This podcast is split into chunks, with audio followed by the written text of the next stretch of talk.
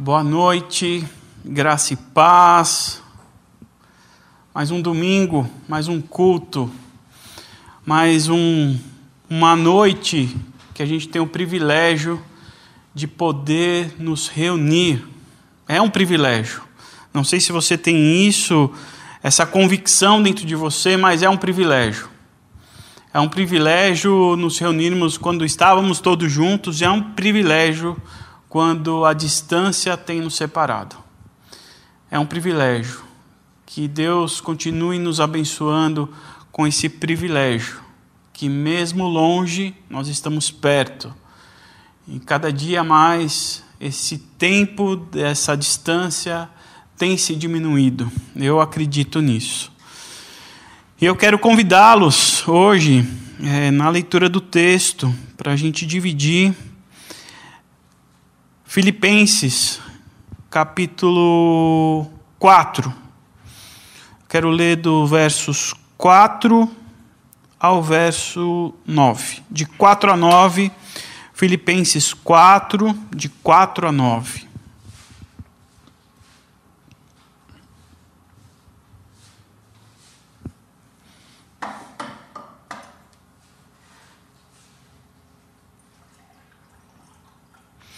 Diz assim o texto: Alegrem-se sempre no Senhor. Novamente direi: alegrem-se. Seja a amabilidade de vocês conhecida por todos. Perto está o Senhor. Não andem ansiosos por coisa alguma, mas em tudo, pela oração e súplicas e com ação de graças, apresente seus pedidos a Deus. E a paz de Deus, que excede todo entendimento, guardará os seus corações e as suas mentes em Cristo Jesus. Finalmente, irmãos, tudo que for verdadeiro, tudo que for nobre, tudo que for correto, tudo que for puro, tudo que for amável, tudo que for de boa fama, se houver algo de excelente ou digno de louvor, pensem nessas coisas. Tudo o que vocês aprenderam, receberam, ouviram e viram em mim, ponha-no em prática, e o Deus da paz estará com vocês. Vamos orar, pedindo para que Deus nos capacite e nos ajude nessa noite a entender esse texto. Senhor Jesus, como é bom pertencer a esse Deus de amor, como nós cantamos. Obrigado por essa fidelidade, obrigado pela tua presença em nossas vidas, obrigado porque o Senhor guarda a mente e coração para que a paz que excede todo entendimento nos invada, Deus. E é o que nós queremos nessa noite. Que o Deus de amor, esse Deus que tem a paz, que excede todo entendimento, venha falar aos nossos corações, venha trabalhar nas nossas vidas, venha trabalhar conosco como corpo, como corpo de Cristo, ajuntamento de Deus.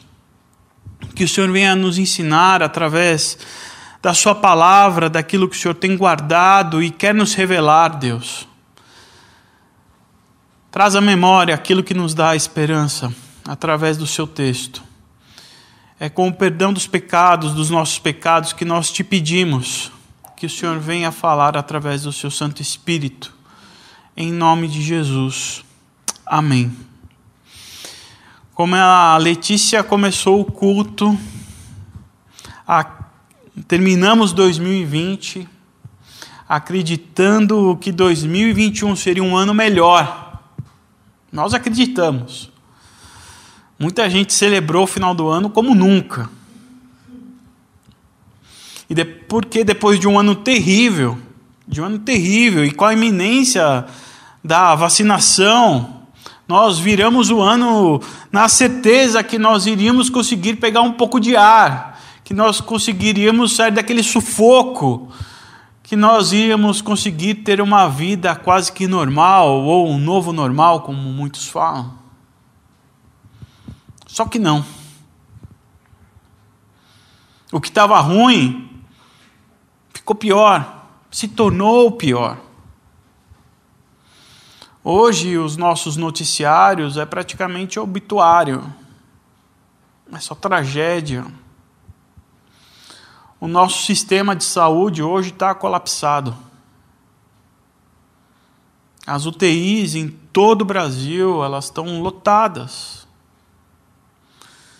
Pessoas estão morrendo nas filas de espera. Pessoas próximas e queridas a nós estão sofrendo. Passando por dor.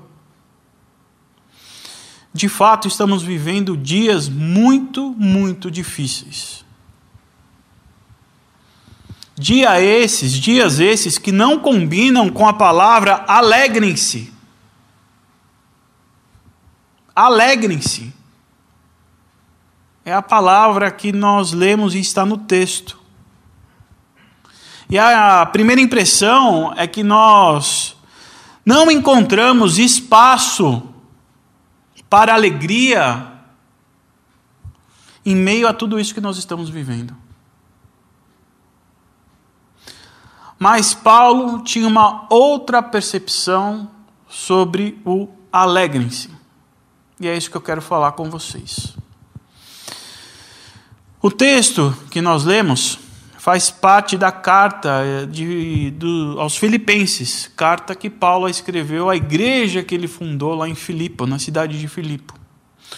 Uma carta que também é conhecida com o título de A Carta da Alegria. É uma carta que só tem quatro curtos capítulos. É facinho de você ler Aproveita essa semana e leia os quatro capítulos, você vai se deliciar com tanta revelação que tem de Deus lá. E nesses quatro curtos capítulos, nós encontramos dez vezes as palavras alegria ou alegrem-se, ou alegre. Alegre alegria, nós encontramos dez vezes nesses quatro, curto curtos capítulos. E por esse motivo, a gente imagina ou tenta imaginar que quando Paulo escreveu essa carta, as circunstâncias deveriam ser de muita euforia, de muito contentamento, de muita é, satisfação. Um momento totalmente diferente desse que nós estamos vivendo. Só que não. Quando Paulo escreveu essa carta, ele não estava escrevendo com o iPad na mão ou deitado na rede, tomando água de coco com as sandálias largas nos pés, como a Letícia falou. Paulo escreve a carta da alegria da prisão. Paulo preso escreve essa carta, desse trecho que nós lemos. Em Cesareia, Paulo foi injustamente preso armaram um complô contra Paulo e o acusaram de difamar a religião judaica. Paulo, ao longo de todo o seu ministério, a única coisa que ele fez foi proclamar o evangelho de Jesus Cristo, as boas novas. Nunca atacou os judeus. E preso, Paulo ficou aguardando o julgamento dessa difamação por dois anos. Dois anos Paulo ficou em Cesareia, muito solitário, esperando o que iria acontecer com ele. Muitas pessoas iam interrogá-los e percebendo que ele iria ser julgado e condenado injustamente e condenado à morte, Paulo, por ser cidadão romano, ele reivindicou que o seu julgamento fosse feito por César em Roma. Então, o governador ali de Cesareia enviou Paulo para Roma. E Paulo foi de navio junto com outros prisioneiros a Roma. E no trajeto, uma forte tempestade os atingiu, e o navio que Paulo estava naufragou. Ele ficou à deriva no mar. Com muito esforço, Paulo e os prisioneiros ali conseguiram chegar, e os sobreviventes conseguiram chegar à ilha de Malta. Na ilha, Paulo é picado por uma cobra e quase morre. Em Paulo, desculpe, em Roma, Paulo fica em prisão domiciliar. Depois que ele sai da ilha de Malta, ele é conduzido a Roma para o seu julgamento. E lá Paulo fica em prisão domiciliar até que ele fosse julgado. E nessa prisão domiciliar, ele não ficou com uma tornozeleira no pé, como muitos ficam hoje em dia. Paulo, ele tinha um guarda algemado junto a ele 24 horas. Imagine dormir, comer, ir ao banheiro, qualquer coisa. Imagine. Por 24 horas, essa qualquer coisa era feito ao lado de um guarda algemado. Paulo preso injustamente, humilhado, privado da sua liberdade. Isso sem falar de, de toda a vida de Paulo, de tudo o que ele passou, de tudo que ele tinha passado antes de ser preso. Antes dele ser preso em Cesareia, ele já havia sido preso, açoitado, injuriado, perseguido. E é da prisão, preso, que Paulo, isso provavelmente em Roma, escreveu a carta aos Filipenses, a carta da alegria, preso. É depois de ter passado por tudo isso, por toda essa circunstância que o apóstolo Paulo escreve aos Filipenses e hoje nós estamos lendo: alegrem-se, alegrem-se.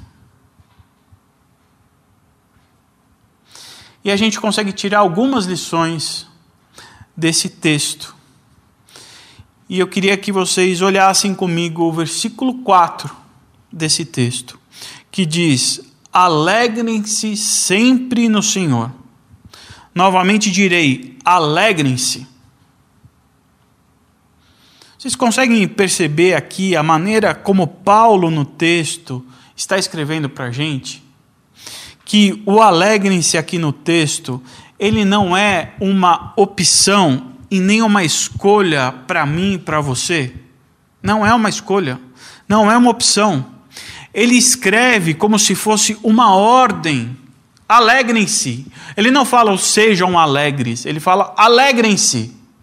Uma ordem. E não é só uma ordem, uma ordem isolada, mas é uma ordem perpétua, porque ele diz: alegrem-se sempre. Sempre.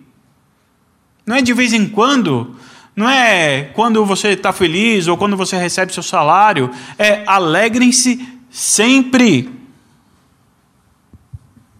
Sempre. Os nossos dias não são fáceis. Mesmo sem a pandemia, os nossos dias são difíceis. Você se lembra como era. Mas como é possível ter essa alegria em tempo integral, vivendo dias tão difíceis como esse, ou os tempos difíceis como, no, como era a sua vida e a minha vida? De onde tirar toda essa alegria?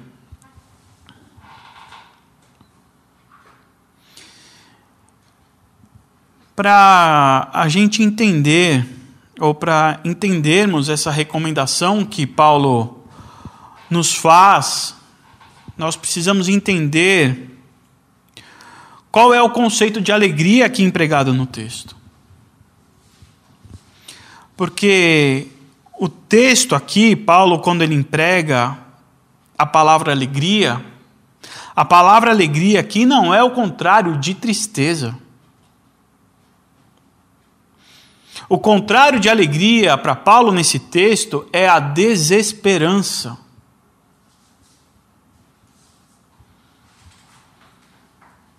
Paulo, eu, você, todos nós sabemos que em meio aos problemas, não ficarmos tristes e abatidos é uma coisa sobrenatural. Nós nos sensibilizamos com a dor. Nós sentimos dor. E isso faz parte do processo. Jesus nos ensinou que nós devemos chorar com aqueles que choram. E ninguém chora porque está alegre. As pessoas choram porque elas estão tristes. Mas o que nós não podemos deixar acontecer é que a tristeza, a tristeza roube o lugar da esperança. A tristeza não pode lugar, roubar o lugar que a esperança ocupa. Por isso, nós temos que fazer a pergunta que, que o salmista faz a ele mesmo. No Salmo 42, verso 5. Diz assim: Por que você está assim tão triste, ó minha alma? Por que está assim tão perturbada dentro de mim? Ponha a esperança em Deus.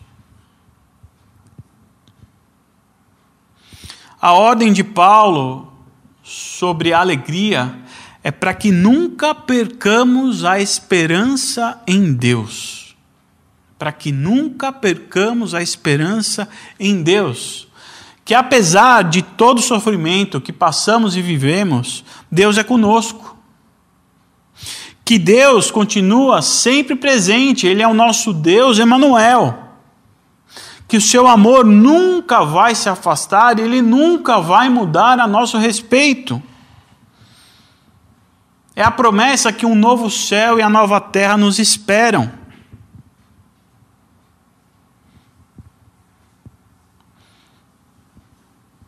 A esperança que uma pessoa tem na sua vida define a maneira pela qual vive o seu presente.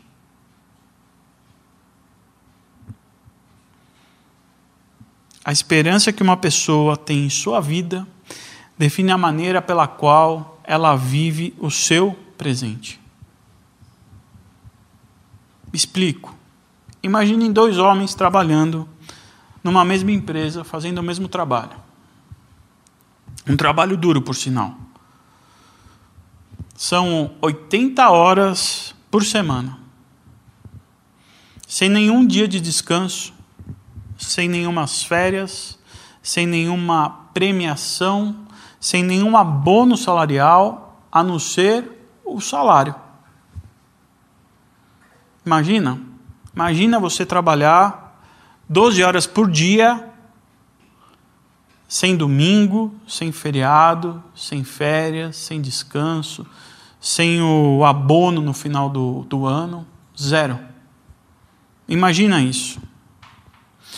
Mas para um desses dois empregados, o salário de um ano seria 20 mil reais. E o salário para o outro, depois de um ano, seria 20 milhões de reais. 20 milhões de reais.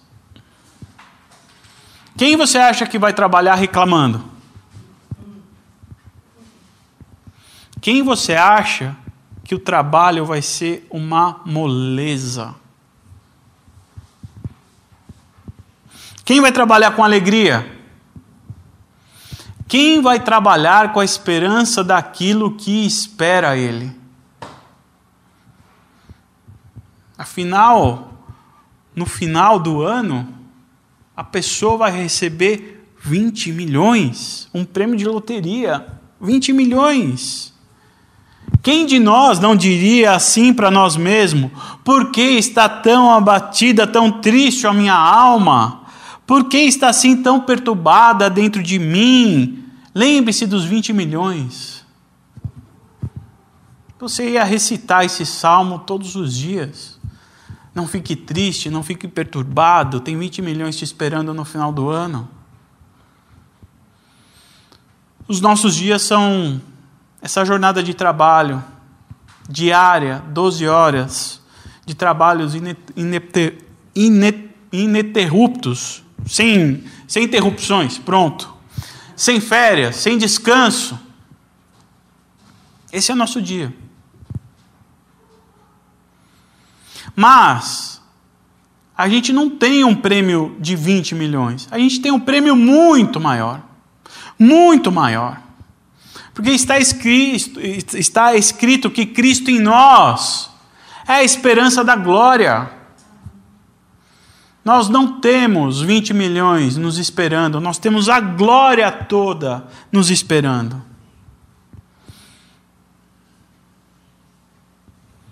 A esperança que uma pessoa tem na sua vida define a maneira pela qual ela vive o seu presente. Não se esqueça disso. Portanto, a nossa primeira lição aqui é alegrem-se, ou seja, não percam a esperança. Não percam a esperança. A nossa segunda lição, ela está no verso 6. Não andem ansiosos por coisa alguma, mas em tudo, pela oração e súplicas e com ação de graças, apresente seus pedidos a Deus. Segundo uma pesquisa da OMS, Organização Mundial de Saúde, o Brasil é o país mais ansioso do mundo. Quase 10% da sua população sofre com ansiedade.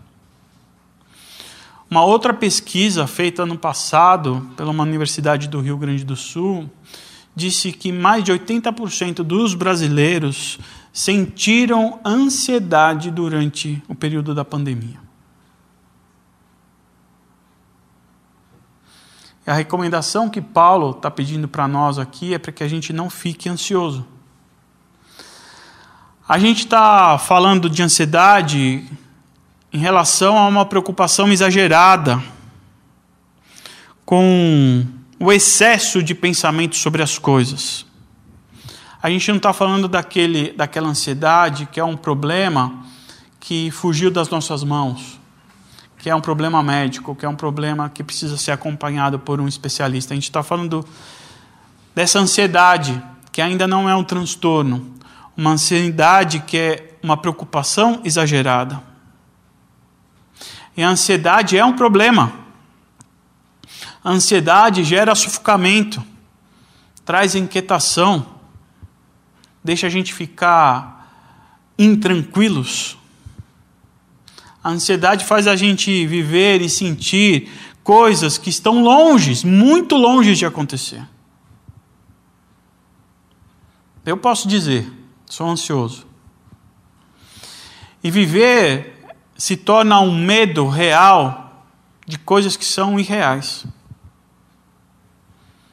O ansioso tem sensações daquilo que ainda não viveu e talvez nem vá viver. A maioria das pessoas não vivem, sofrem antecipadamente por algo que nunca vão viver. Isso faz o nosso coração disparar, isso faz a gente ter insônia, isso faz a gente perder o apetite, isso faz a gente comer sem parar. Essa é a ansiedade. E se o contrário da alegria é a desesperança, o contrário da ansiedade é a paz. O ansioso não tem paz. E o que Paulo está dizendo aqui nessa carta é que o remédio para a ansiedade ou a falta de paz é a oração. Paulo diz que nós devemos orar para que não, para que não para que não fiquemos ansiosos, para que a gente apresente os nossos pedidos e as nossas preocupações perante a Deus. Nós cantamos isso. Quando nós estamos preocupados, é, devemos parar absolutamente tudo, não deixar essa ansiedade nos tomar e colocar todas essas preocupações em oração súplicas e ações de graça. Porque quando nós oramos, a paz de Deus vem guardar o nosso coração. A paz de Deus vem guardar o nosso coração. Eu estou frisando bem a paz de Deus, porque é uma diferença entre a paz de Deus e a paz com Deus apesar de serem coisas distintas e difer diferentes, ela, apesar delas serem distintas e diferentes, elas andam juntas. A paz com Deus é aquela que nós ganhamos quando nós recebemos e fomos justificados. Paulo escreveu isso em Romanos, capítulo 5, versículo 1. Tendo sido, pois, justificados pela fé, temos paz com Deus, por nosso Senhor Jesus Cristo. A paz com Deus é a sólida e confiante convicção de segurança que só um pai é capaz de transmitir a um filho. Quando nós somos justificados, nós ganhamos e não perdemos mais ela. Essa paz com Deus ninguém mais tira. Eu tenho um pai e nele nós temos segurança. Já a paz de Deus é um sentimento, é uma sensação de tranquilidade, é uma sensação de confiança mesmo com a paz de Deus, ah, mesmo com, com Deus, com a paz com Deus, nós podemos perder a paz de Deus. A paz de Deus é a condição mais vulnerável e mais frágil que nós podemos ter. Porque ela é alvo para o mundo, ela é alvo para a nossa carne e ela é alvo para Satanás. Você se torna o algoz da sua paz, o mundo eh, se torna o algoz da sua paz e Satanás é o algoz da sua paz. E quem rouba essa paz de Deus é a nossa ansiedade, a nossa preocupação e os nossos descontroles. A paz não é a ausência de alguns pensamentos ruins ou a ausência de preocupações. A paz é a própria presença de Deus. Por isso que nós cantamos: Tua presença é o meu lugar, é onde eu sinto a tua paz. E o que Paulo está pedindo para que a gente encontre essa paz é através da oração. Porque é na oração que nós encontramos com Deus. É quando nós abrimos o nosso coração e a paz de Deus, que excede todo o entendimento, vem e nos aplaca. E o Espírito Santo vem e produz em nós o que? Fruto. Vocês se lembram quais são ou qual é o fruto do Espírito? Gálatas 5, 22. Mas o fruto do Espírito é amor, alegria, paz. Amor, alegria, paz, paciência, amabilidade, bondade e fidelidade. Paz é fruto do Espírito que eu encontro na oração, e nessa oração é o lugar onde encontro com Deus. É na presença de Deus que nós encontramos paz. Jesus ele resolveu comer na casa de duas irmãs, Marta e Maria. Logo que Jesus chegou, Maria se colocou aos seus pés para ouvir ele. Maria se colocou na presença de Deus, de Jesus. Marta não. Marta tinha muita coisa para fazer. Ela tinha um jantar, a comida estava. Ela tinha a, a refeição, no, provavelmente era almoço, né? À noite, não diz qual era a data, se era almoço ou jantar. Provavelmente devia ser almoço. E Marta estava preocupada em servir a refeição, tinha que esquentar, tinha que preparar. Queria que tudo desse certo. Ela queria a aprovação do mestre. Ela queria agradar o mestre. Ela queria que ela fosse reconhecida por aquilo que ela estava fazendo. E essa ansiedade de querer agradar, de mostrar que ela é capaz, de ser aceita, gerou nela irritação. Ela ficou inquieta, ela ficou ansiosa por causa da irmã que não estava fazendo nada, que estava aos pés de Jesus. Então ela vai até Jesus e pergunta: Ô oh, mestre, tudo bem? Maria fica aí aos seus pés enquanto eu fico duro, dando um duro danado? para acontecer aqui o almoço? Tá, é assim mesmo? Está tudo certo? E Jesus responde. Responde perguntando: Mata, por que, que o seu coração está preocupado com tantas coisas? Não é só uma coisa, são muitas coisas. Você não vê que essas coisas estão tirando a sua paz? Você está ficando ansiosa, irritada, preocupada em excesso? Por que você não faz igual a Maria, que no centro do seu coração está eu?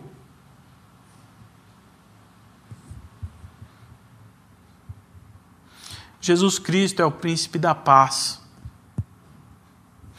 E a oração nos leva até Ele. A oração faz guardar a nossa mente e o nosso coração. A oração nos faz levar ao pés, aos pés de Jesus, assim como Maria fez. Nada pode assumir no seu coração um lugar que é destinado a Jesus. Marta colocou todas as outras coisas no seu coração e não estava Jesus. Maria escolheu a porção correta. Que a gente aprenda a escolher a porção correta, que é estar aos pés de Jesus. A nossa terceira e última lição está no verso 8. Finalmente, irmãos, tudo que for verdadeiro, tudo que for nobre, tudo que for concreto, correto, tudo que for puro, tudo que for amável, tudo que for de boa fama, se houver algo de excelente ou digno de louvor, pensem nessas coisas. Tem um pensamento, uma frase que diz assim: plante um pensamento, colhe uma ação, plante uma ação, colhe um hábito, plante um hábito, colhe um caráter plante um caráter e colha um destino. Tudo começa na nossa mente. Tudo começa com aquilo que nós pensamos. Pensamentos errados, errados levam a comportamentos errados. Pensamentos certos levam a, a, a comportamentos corretos. As nossas maiores lutas são travadas na mente. E a gente tem que ficar atento na maneira e na forma como nós pensamos. Porque nós nos transformamos naquilo que nós pensamos. Por isso a gente tem que pensar em coisas que nos acrescentem, que nos façam crescer. E Paulo pede para que a gente ocupe a nossa mente com tudo que seja verdadeiro e saber o que é verdadeiro talvez seja um dos maiores desafios nos dias em que nós estamos vivendo. Afinal, o que é verdade se nós vivemos num mundo de fake news? Somos bombardeados por fake news, e fake news, para quem não sabe, são mentiras contadas como verdades. As maiores autoridades dos nossos, do nosso país espalham fake news.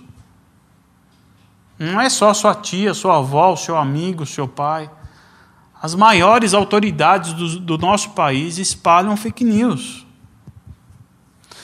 Será que o que a gente tá, anda consumindo é verdadeiro? Já que nós estamos a um clique de distância?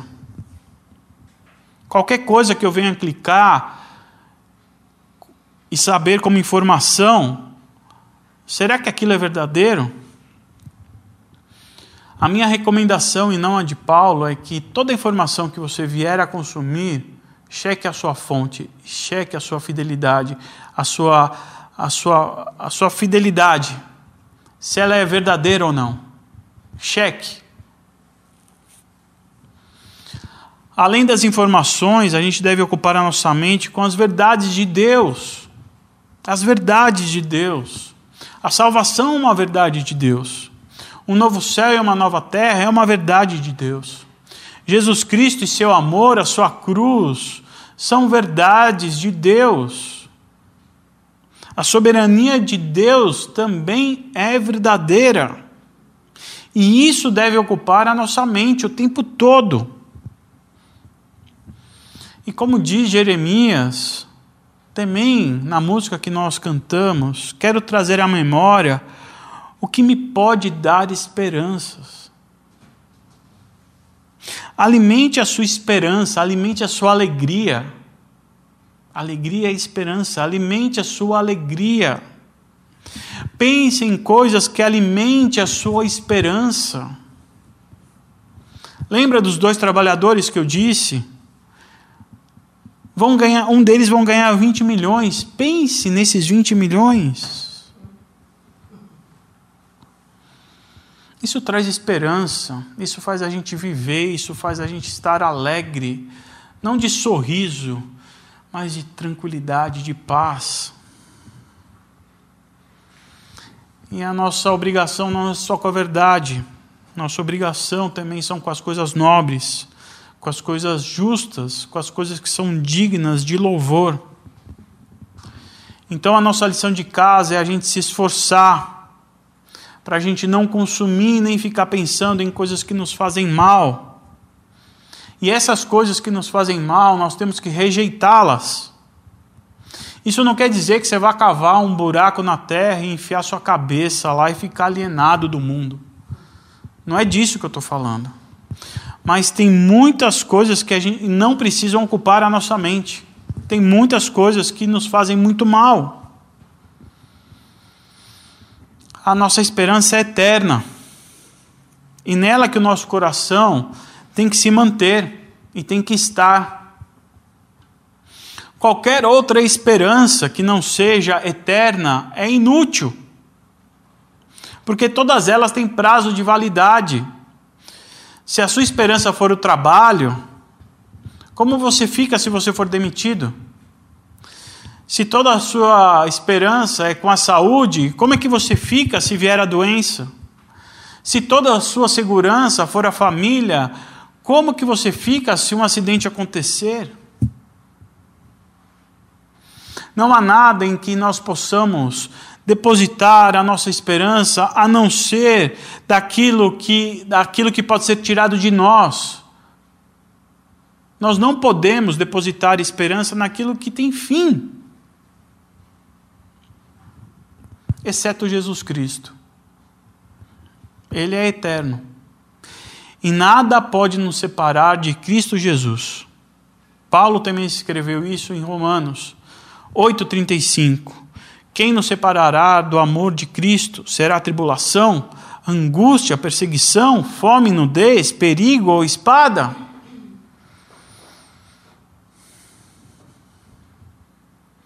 Mantenha o seu pensamento naquilo que te traz esperança. Mantenha o seu pensamento naquilo que te traz alegria. Alegria como esperança. Eu termino lembrando de uma das histórias mais bonitas de um dos hinos de um dos hinos cristãos. É a história de um advogado que vivia em Chicago. E em Chicago houve um grande incêndio. E nesse incêndio, esse advogado perdeu boa parte da sua fortuna. Ele era um missionário, a história é mais completa que isso. Ele era missionário, fazia, ele ajudava as missões, ajudava aquele pregador mude. E depois dele perder boa parte da sua fortuna, indo ajudar a Mude na Europa, ele resolve fazer essa viagem com a sua esposa e com a sua família, suas quatro filhas, para a Europa. E quando eles estavam prestes a embarcar em Nova York, para a Europa, aquele advogado teve um imprevisto. E ele teve que ficar em Nova York enquanto a esposa e as filhas foram para a Europa. No meio do caminho aconteceu um acidente. Um navio, o navio naufragou. Houveram poucos sobreviventes. E a sua esposa enviou um bilhete para o seu marido que ficou em Nova York. Estou salva, porém só. O advogado recebe aquele bilhete, imediatamente ele embarca ao encontro da sua esposa. Quando ele estava passando pelo local do acidente, ele se recolhe e escreve o hino. Se a paz mais doce me deres gozar, se a dor a mais forte sofrer, Seja o que for, tu me fazes saber que feliz sou com Jesus. Essa é uma versão muito antiga, mas a tradução fiel, ela é mais bonita ainda. Nós estamos passando por momentos muito difíceis, um momento muito difícil, talvez o mais complicado das nossas vidas. Acho que nunca houve um momento como esse que nós estamos vivendo, na qual existe, exige tanto de nós. Nunca a nossa mente, o nosso corpo, o nosso espírito foi tão exigido quanto nesses dias, quanto nesse um ano. É como se nós estivéssemos perdendo ar, submersos em um mar agitado que ali revolto em meio às ondas, a gente não sabe onde é a terra, onde é a superfície. Mas apesar desse mar revolto e perdidos, eu quero te lembrar que é possível estar alegres. É possível estarmos cheios de esperança. E que a oração é a nossa ferramenta Orar mais, nos preocupar menos. Orar e confiar. Lançar toda a nossa ansiedade a Deus. Que Ele traz a nossa paz, que só Ele nos dá.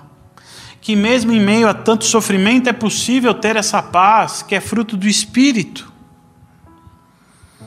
É possível, irmãos. Eu quero encorajá-los e reler novamente esse trecho na versão A Mensagem da carta de Filipenses. Vou ler novamente na versão A Mensagem. Celebrem o meu nome, celebrem o nome de Deus o dia inteiro, todos os dias. Quero dizer, alegrem-se nele. Deixem bem claro a todos com quem se encontrarem que vocês estão do lado deles, trabalhando com eles, não contra eles ajudem-nos a ver que o Senhor está para chegar, Ele pode se manifestar a qualquer minuto. Não se aflijam nem se preocupem, em vez de se preocupar, orem. Permitam que as súplicas e os louvores transformem os seus receios em orações, permitindo que Deus os conheça. Antes que vocês percebam, a compreensão da integridade de Deus, que só contribui para o bem, virá os acalmar é maravilhoso o que acontece quando Cristo retira a preocupação do centro da vida humana. Resumindo, amigos, melhor do que você, o melhor que vocês têm a fazer é encher a mente, o pensamento com coisas verdadeiras, nobres, respeitáveis, autênticas, úteis, graciosas. O melhor, não o pior. O belo, não o feio coisas para elogiar, não para amaldiçoar. Põe em prática o que aprenderam de mim, o que ouviram, viram e entenderam. Façam assim, e Deus, que é soberano, irá tornar real em vocês a mais excelente harmonia. Vamos ouvir esse hino maravilhoso e logo após